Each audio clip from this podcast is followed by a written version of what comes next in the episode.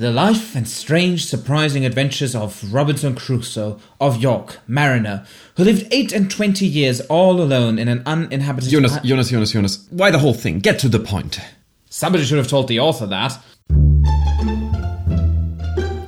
You're listening to Outside of a Dog, where we decide whether great literature is actually any good.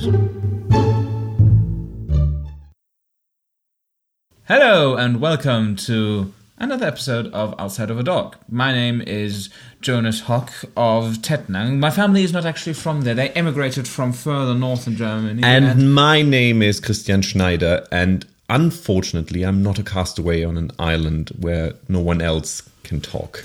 Hi. Wouldn't, wouldn't you wish that we were castaways on a desert island? Maybe we would have a handful of records with us and one book and the works of Shakespeare and the Bible and one luxury. And a volleyball.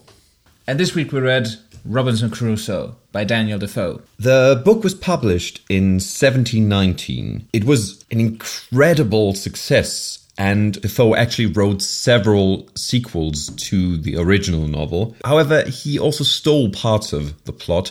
He based it on an actual story happening to a castaway sailor named Alexander Selkirk. So not the entire credit should go to Defoe for basically creating the first English novel, as it is often called. The novel, as that very long and convoluted title tells us, tells the story of Robinson Crusoe, a mariner, a merchant, who is cast away on an island for twenty-eight years.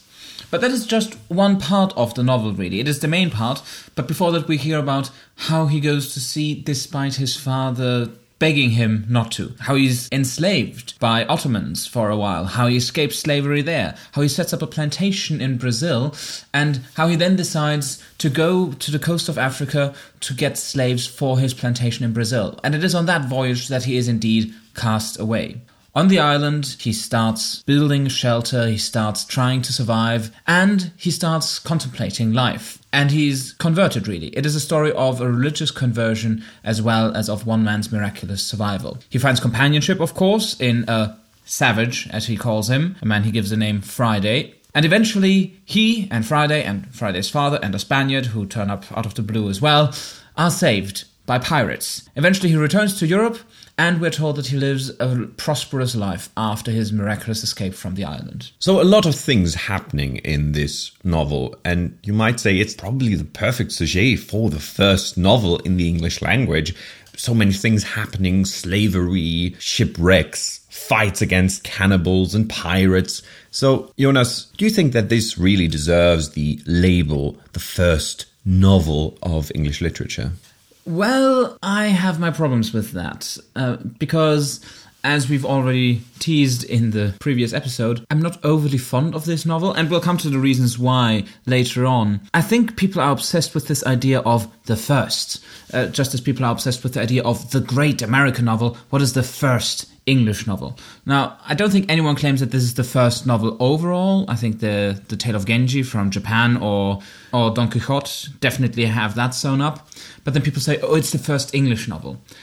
Well, I think it certainly is a very significant English novel, but not the first one, surely. There were epistolary novels before that, and the one that I would really throw my hat into the ring for is Aphra Behn's Love Letters of a Nobleman to His Sister.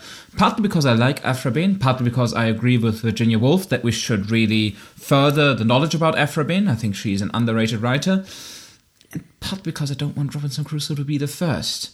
However, I think it really depends on your definition of novel. I mean, there have been longer prose narratives before Robinson Crusoe in the English language, but the term the novel, as opposed to the romance, for example, that really seems to be a child of the eighteenth century, of this time where several tendencies in English literature and culture came together to form this strange thing, the novel, at least as we see it nowadays. It's this idea of the rise of the novel that coincides with the rise of the middle class. So as Britain moved away from being a society where the aristocracy and the monarch hold all the power to a more capitalist society, where the merchant class are the ones who really are dominant in society, also literature shifts from drama and poetry to the novel, to prose as the new dominant genre.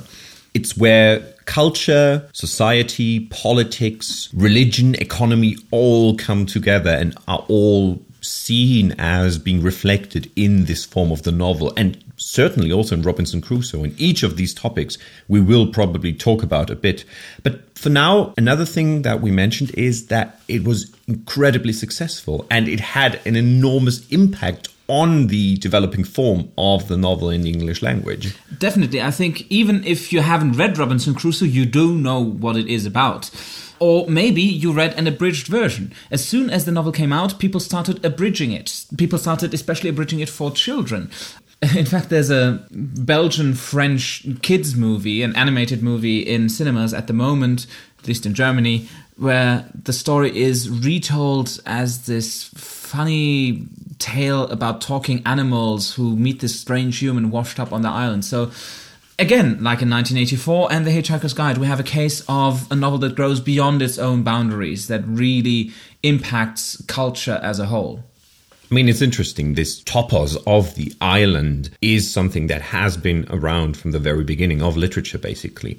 Um, if you think of such works as Thomas More's Utopia, which is more a political tract, but still can also be seen as a kind of early sci-fi literature work, there you also have the idea of an island. If you go back to Plato with uh, Atlantis, that was an island somewhere in the Atlantic Ocean that was supposed to be this amazing place. But you're right, definitely. Robinson Crusoe is the work that made this notion of man alone in the middle of nowhere, trying to make ends meet, trying to fight nature, to conquer nature, an incredibly important topic for a whole strand of adventure literature, but also other forms of literature. There's a whole genre of novels called the Robinsonade or Robinsonade, uh, things like Lord of the Flies, things like Treasure Island. But instead of talking about what impact the book had, let's go back to the book itself. How is it written? What is it like to actually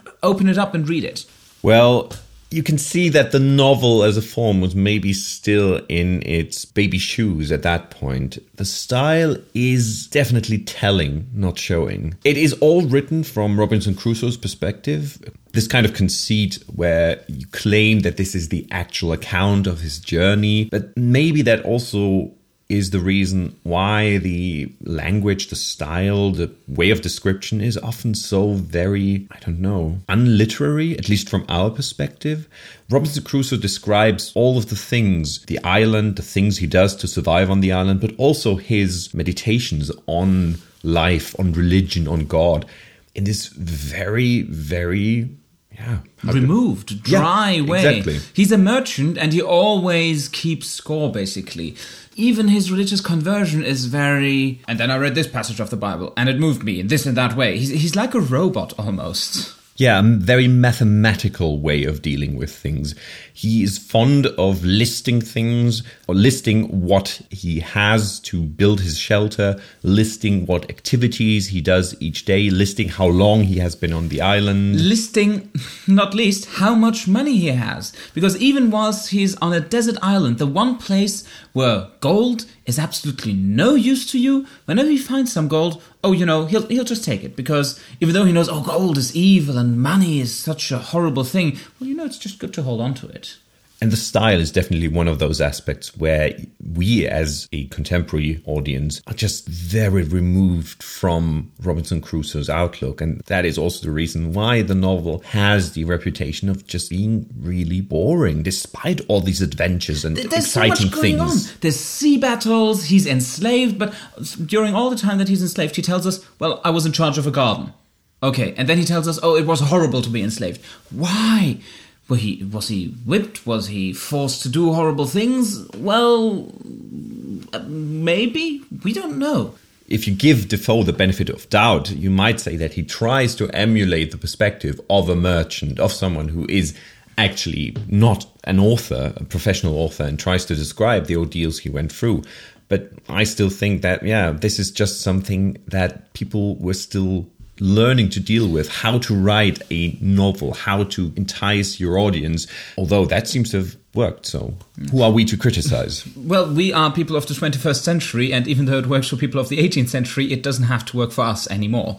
We're already approaching the topic of religion, though, which is a topic that has to be discussed in Robinson Crusoe. It is a conversion story. He starts out not really as a believer, but he comes to realize the grace of God and that his religious father was right all along in warning him to seek adventure in the world. Now that basically sets my alarm bells ringing right from the start, because I am a person without any religion.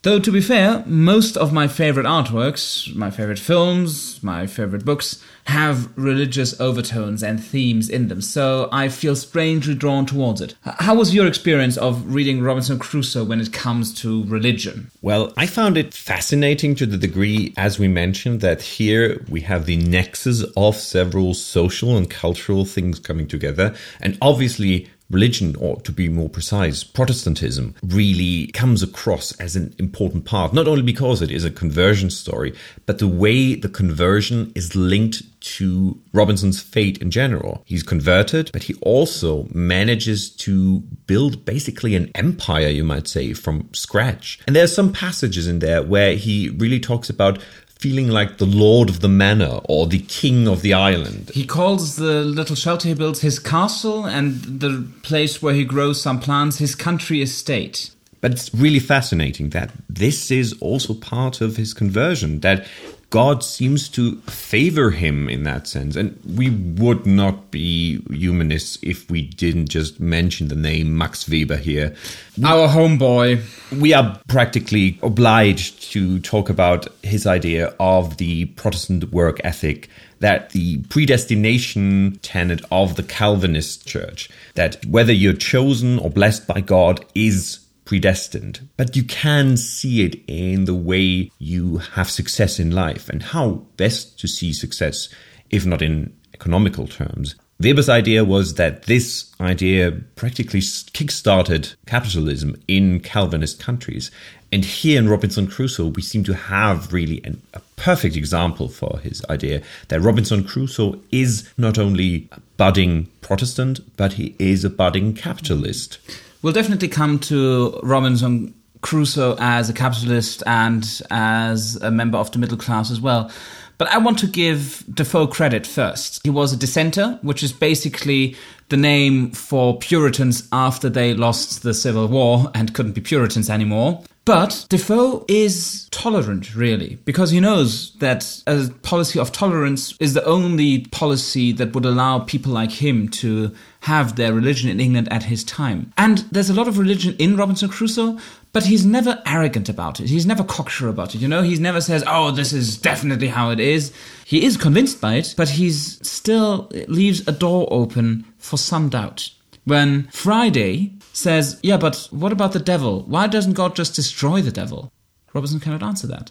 And that's a question that no religious scholar, at least in my view, has been able to answer satisfactorily until this day. So Defoe doesn't issue this question. He he tackles it. He is not narrow-minded. He has his convictions, which I disagree with, but I like his attitude to them, at least. Well, that also fits this Protestant strand of how to go about your beliefs, that it is a very individual thing, that there is no hierarchical church that can really tell you what is right and what is wrong. You have your personal connection to God. You yourself have to decide what is the will of God, so to say.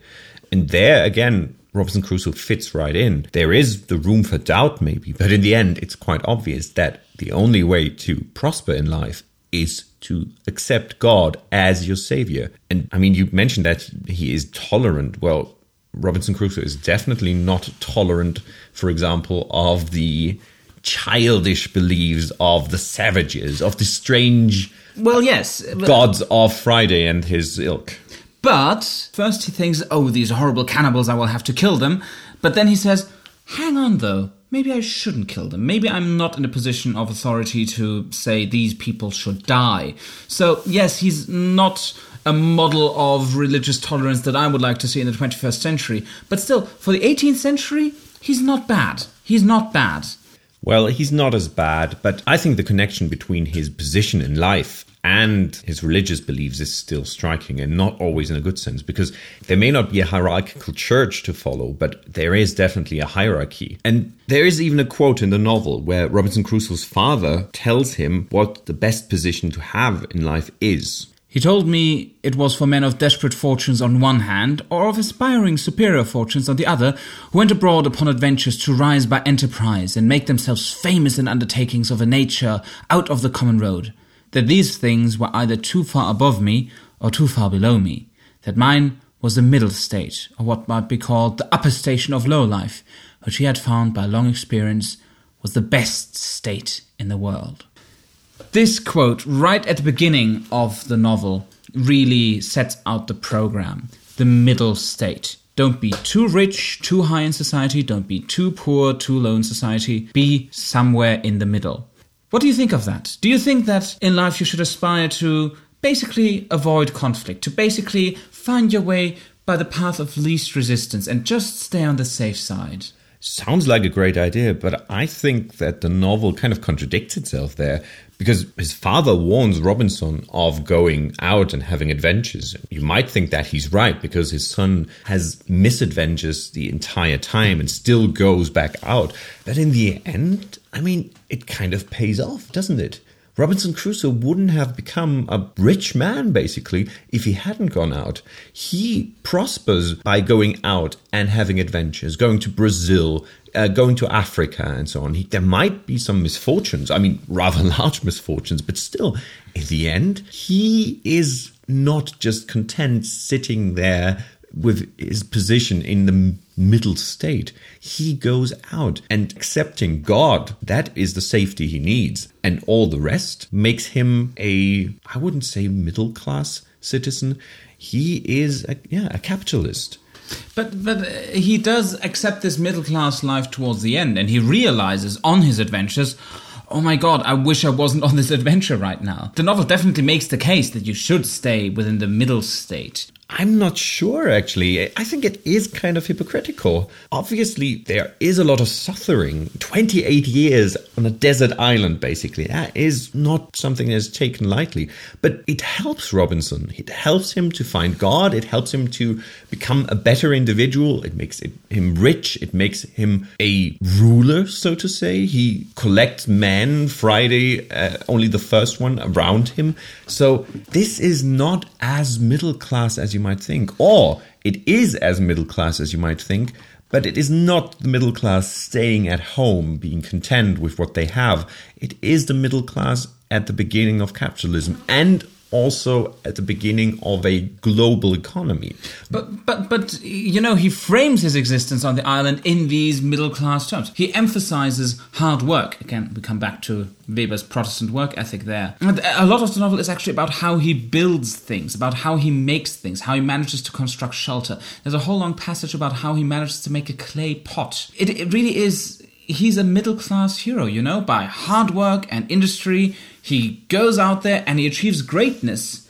But but he achieves greatness through all these middle-class values, and he transposes them onto this adventurous situation on the island. He transposes it, but... Exactly. He is not sitting at home and working hard. He has to go out into the wide world. He has to go to the colonies, basically. Only there can his middle-class values really make him a special person.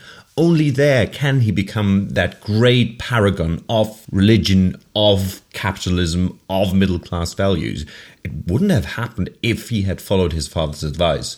Yes, the middle class is very dominant in this, but it is not about humility or staying close to your roots. It is about going out, about challenges and adventure and, let's face it, exploiting others who are not as fortunate as you are in that middle state. That actually makes the book sound a lot more likable to me. It keeps going on about the middle state being the best and that you should not rise above what you are supposed to have.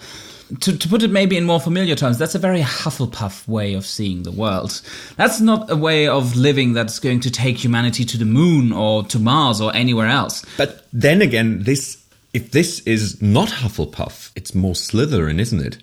Getting what you want by by exploiting others. Yeah. yeah, definitely, definitely. And that makes me despise at least the viewpoint of Robinson Crusoe all the more. Again, or Defoe all the more. That is depending the, on how. That is a good point. I again give Defoe the benefit of doubt that maybe there is a certain kind of distance between him and Robinson Crusoe's perspective. That maybe Defoe is kind of satirizing even this very, very Protestant viewpoint, but I don't know. I think definitely, well, definitely Defoe was very, very Protestant, that's for sure. But maybe we can find out a bit more about that in the way that he deals with the savages, with the cannibals, as he refers to them. The topic of colonialism hangs in the air. As Robinson says, I made him know his name should be Friday, which was the day I saved his life. I likewise told him to say master. So, right from the beginning, Robinson is master and Friday is his man Friday, you know? The novel, of course, is horribly colonialist, as you said. Uh, he only manages to achieve greatness by going to the colonies, basically, setting up his own little colony and being the lord of it. The governor, even? Even in the beginning. I mean, there is the whole slavery tale, and there... How could somebody who was enslaved consider going to Africa to get more slaves? It's, it's, it's mind-boggling, really. And it really speaks that he must think those people who he's planning to enslave less human, subhuman even, that he would impose this horrible state of servitude that he fled from on them. And it's not quite clear whether he changes his position, whether his conversion to Christianity really does much to kind of see these savages more as fellow human beings. Well, it's interesting, especially in his relationship with Friday, really, because, well, he's his man, Friday. Well, that certainly has implications that he's his servant, but okay, so servant, master, that's a pairing that we know from uh, Renaissance and Restoration comedy that can be fairly equal. But how does he really see Friday, you know? He doesn't really respect Friday as a person. He sees him as a project, as something to be worked on. And Friday sort of disappears towards the end of the novel. We don't really know what happens to him, but there's some people who read the novel in a way that he actually sells Friday. And that's not just some random person he picked up somewhere on the coast of Africa, which is horrible enough, but that's a person who he lived with for years. Somebody he cherished, somebody who he considered a friend. So that is fairly bleak, and that's towards the end of the novel. So I don't think it really does change his mind. I think his religious conversion only convinces him further and strengthens his belief of his entitlement, really. His superiority, because he manages to do all these things and others don't. And that at least is quite clear, that Robinson Crusoe, however mathematical his mind might be, or however satirical Defoe's portray might be, that Robinson does prosper. And he prospers because he exploits others. Though he always makes sure to distance himself from the Spanish and the Portuguese. You know, those Catholics who also have colonies in South America? Really horrible. They treat the natives in a horrible way, and the English would never do that. No, no, no, no. The English, they really care for their subjects. Yes. They educate them. And they raise them up to be come almost as good as the whites. You oh, know? The white man's birth. No, no, that's no. a few dozen years later. Though but... it really fits in very well here. It's interesting that he dares to judge the Portuguese and the Spanish. So, oh, don't get me wrong. Some of my best friends are Portuguese. Actually, the, the captain who saves him when he escapes slavery is Portuguese. And he says, oh, he's a lovely guy. But the Portuguese in general, they are horrible. Oh, and I wouldn't want to go back to Brazil because, you know, I would, I would have to be Catholic. And being Catholic is not a very good thing to be. But, of course, I make a lot of money with the plantation that I have in Brazil. and mm, But I wouldn't like to be Catholic. It, it, there again, we have this hypocritical side of Robinson Crusoe and of the novel. Not just Robinson Crusoe, the person, but the novel itself as well. So, definitely a novel that we both have our problems with, but what is our verdict? Should you actually read Robinson Crusoe or no? I have to say, I don't know. This is the first time, I think at least, that I really don't have an answer. Because on the one hand, it is obviously really, really important. It might not be the first English novel, but it is one that is at a pivotal moment. You really cannot ignore Robinson Crusoe.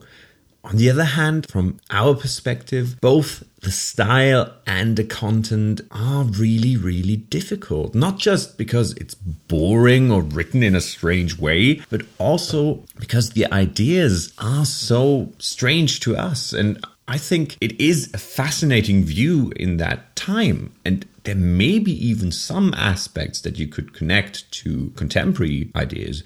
I mean, reading Robinson Crusoe in a post-colonial fashion, it's a treasure trove of ideas and of concepts. But at the same time, you don't have to. You really don't have to. I also don't really know, but I think if you are a literary scholar or if you're a historian of the seventeenth and eighteenth century, you're going to get a lot out of this. If you're just an interested amateur, again, it's like nineteen eighty-four. You don't really have to, because you basically already know the important bits that you have to know. So, two not reallys on Robinson Crusoe. Christian, what should people read instead if they don't want to read Robinson Crusoe? Well, one idea... Oh. One book that I immediately thought of when I thought about Robinson Crusoe is one where this urge for adventure, for going out and facing nature alone, is seen in a much more negative way. Unfortunately, that would be a book that you already recommended in our H P Lovecraft episode, namely The Strange Narrative of Arthur Gordon Pym by Edgar Allan Poe. Now, I had to think of that because I actually went to an opera version of Pym yesterday, and I was struck by how much the same topics are dealt with, although in a much more fantastical way. And obviously, it's more about the horrors of going out. But since you recommended that already, my recommendation is something that, just like you with Robinson Crusoe, I encountered as a child in a kind of abridged version. And I think both Robinson Crusoe and this one I first encountered as puppet versions, animated versions, namely Around the World in eighty days by Jules Verne. This is another... Similarly horribly colonialist, of course. Indeed, it's similarly colonialist. Still an amazing adventure story, and one that is much easier to approach because it is much more modern. It is already quite close to us and how we see the world, with its racist and colonialist faults, but still much more fast-paced, much more thrilling, and still, I think, an, an amazing story to follow. So, Jules Verne, Around the World in eighty days. Uh, the, the only thing that I took away from your recommendations, basically, is that you went to not only the opera, but an opera based on Edgar Allan Poe yesterday, which just confirms all of my ideas about your pretentiousness, really. I have three recommendations, though only one of them is really serious. First, I just have to mention William Shakespeare's The Tempest, because I'm currently directing a production of it. And of course, the themes explored in Robinson Crusoe are already there in The Tempest. So once again, we can confirm, yeah, Shakespeare is actually a really great writer, and he actually prefigured a lot of the themes that would come in later. My other recommendation is actually a film version of Robinson Crusoe from nineteen ninety-seven. Uh, it stars Pierce Brosnan as Robinson Crusoe, and it is absolutely fucking horrific. I was just about to say, why are you recommending this? Because it's hilarious. Because for some inexplicable reason, they make him Scottish instead of from York, and Pierce Brosnan really cannot do a Scottish accent. It features a scene of Pierce Brosnan playing the bagpipes to a corgi, and also he says the word friend a dozen times. Watch it, have a bottle of vodka while you watch it, and it will be immensely enjoyable. The only really interesting thing that it does is that it tries to reconfigure the relationship between Robinson and Friday in an interesting way, and it really challenges the colonialism of the narrative. And that's just because the actor who played Friday was William Takaku, who was a Papua New Guinean filmmaker who really struggled with the character of Friday and the story of Robinson Crusoe throughout his career. So he does some interesting things there, but the film is still absolutely atrocious. There is a very good film that I would recommend as well, though, and that is Cast Away with Tom Hanks. Now, it is not really consciously referring to uh, to Robinson Crusoe, but a lot of the themes are there. He's a slave driver, as in he's a horrible boss at the beginning. He is then shipwrecked on this island, and he is properly shipwrecked. You know, it's not like, ah, I can just row over to the next island, but he's completely isolated. And he only managed to escape well, again, really by the grace of God, because he finds something to build a sail out of. And what does he paint on the sail? Angels' wings. It is an adaptation that really picks up the themes much more than the plot of the novel. Wilson? Wilson? It is kind of problematic, of course, that they do replace the actual person with an, inan- with an inanimate object. And considering the contexts that people were seen in, well, yeah, well, yeah, that's maybe a bit off. But still, it is a great film, and it just shows the potential of this story. And I think Robinson Crusoe is a great story, don't get me wrong, but I think it is a story that's ripe for retelling. If if you're an executive at H B O or Netflix, put some millions behind this project and do a miniseries on Robinson Crusoe where you actually adapt all the exciting stuff and make it interesting and show us the sea battles and show us the hardships that he suffers in slavery and make something out of this. This is... While I would not recommend you read it, definitely an intriguing book. So that was our opinion on Robinson Crusoe. If you disagree with it, you can get in touch with us. You can write an email to outside of a dog cast at gmail dot com. And one person who has done that is Bob Kay, who writes an email with the subject line, "Oh, please keep it English language lit. Not French, not, not anything else." So Christian, I and Bob Kay ask you, what are we going to read for our next episode? Well, Bob Kay will be happy, because next time will be English language, will be about a man, alone, but not on a desert island, rather alone in the mean streets, alone with a world that's against him, alone with the darkness and the light. We're going to read The Big Sleep by Raymond Chandler. Oh, Chandler, I know him, he was on Friends, right? Oh boy, you're in for a surprise. Thank you very much for listening. For more information, visit outside of a dogcast dot com. Why H G. Wells? I, I meant D H. Lawrence. No, I meant... You meant uh, Ballard. No. J G. Ballard. No. You meant J G. Ballard. I did not mean J G. Ballard. You meant J G. Ballard. No. He wrote Crash. Yeah, but I didn't mean... No, I meant... No, what's his name? J G. Ballard. The guy who wrote Mountains of Madness. J G. Ballard. No, I happen to know that... No, also not H L Mencken. The guy who wrote Mountains of Madness. And oh, yeah. Uh, J G. Ballard. No, what the fuck is his name? Um, not J D. Salinger.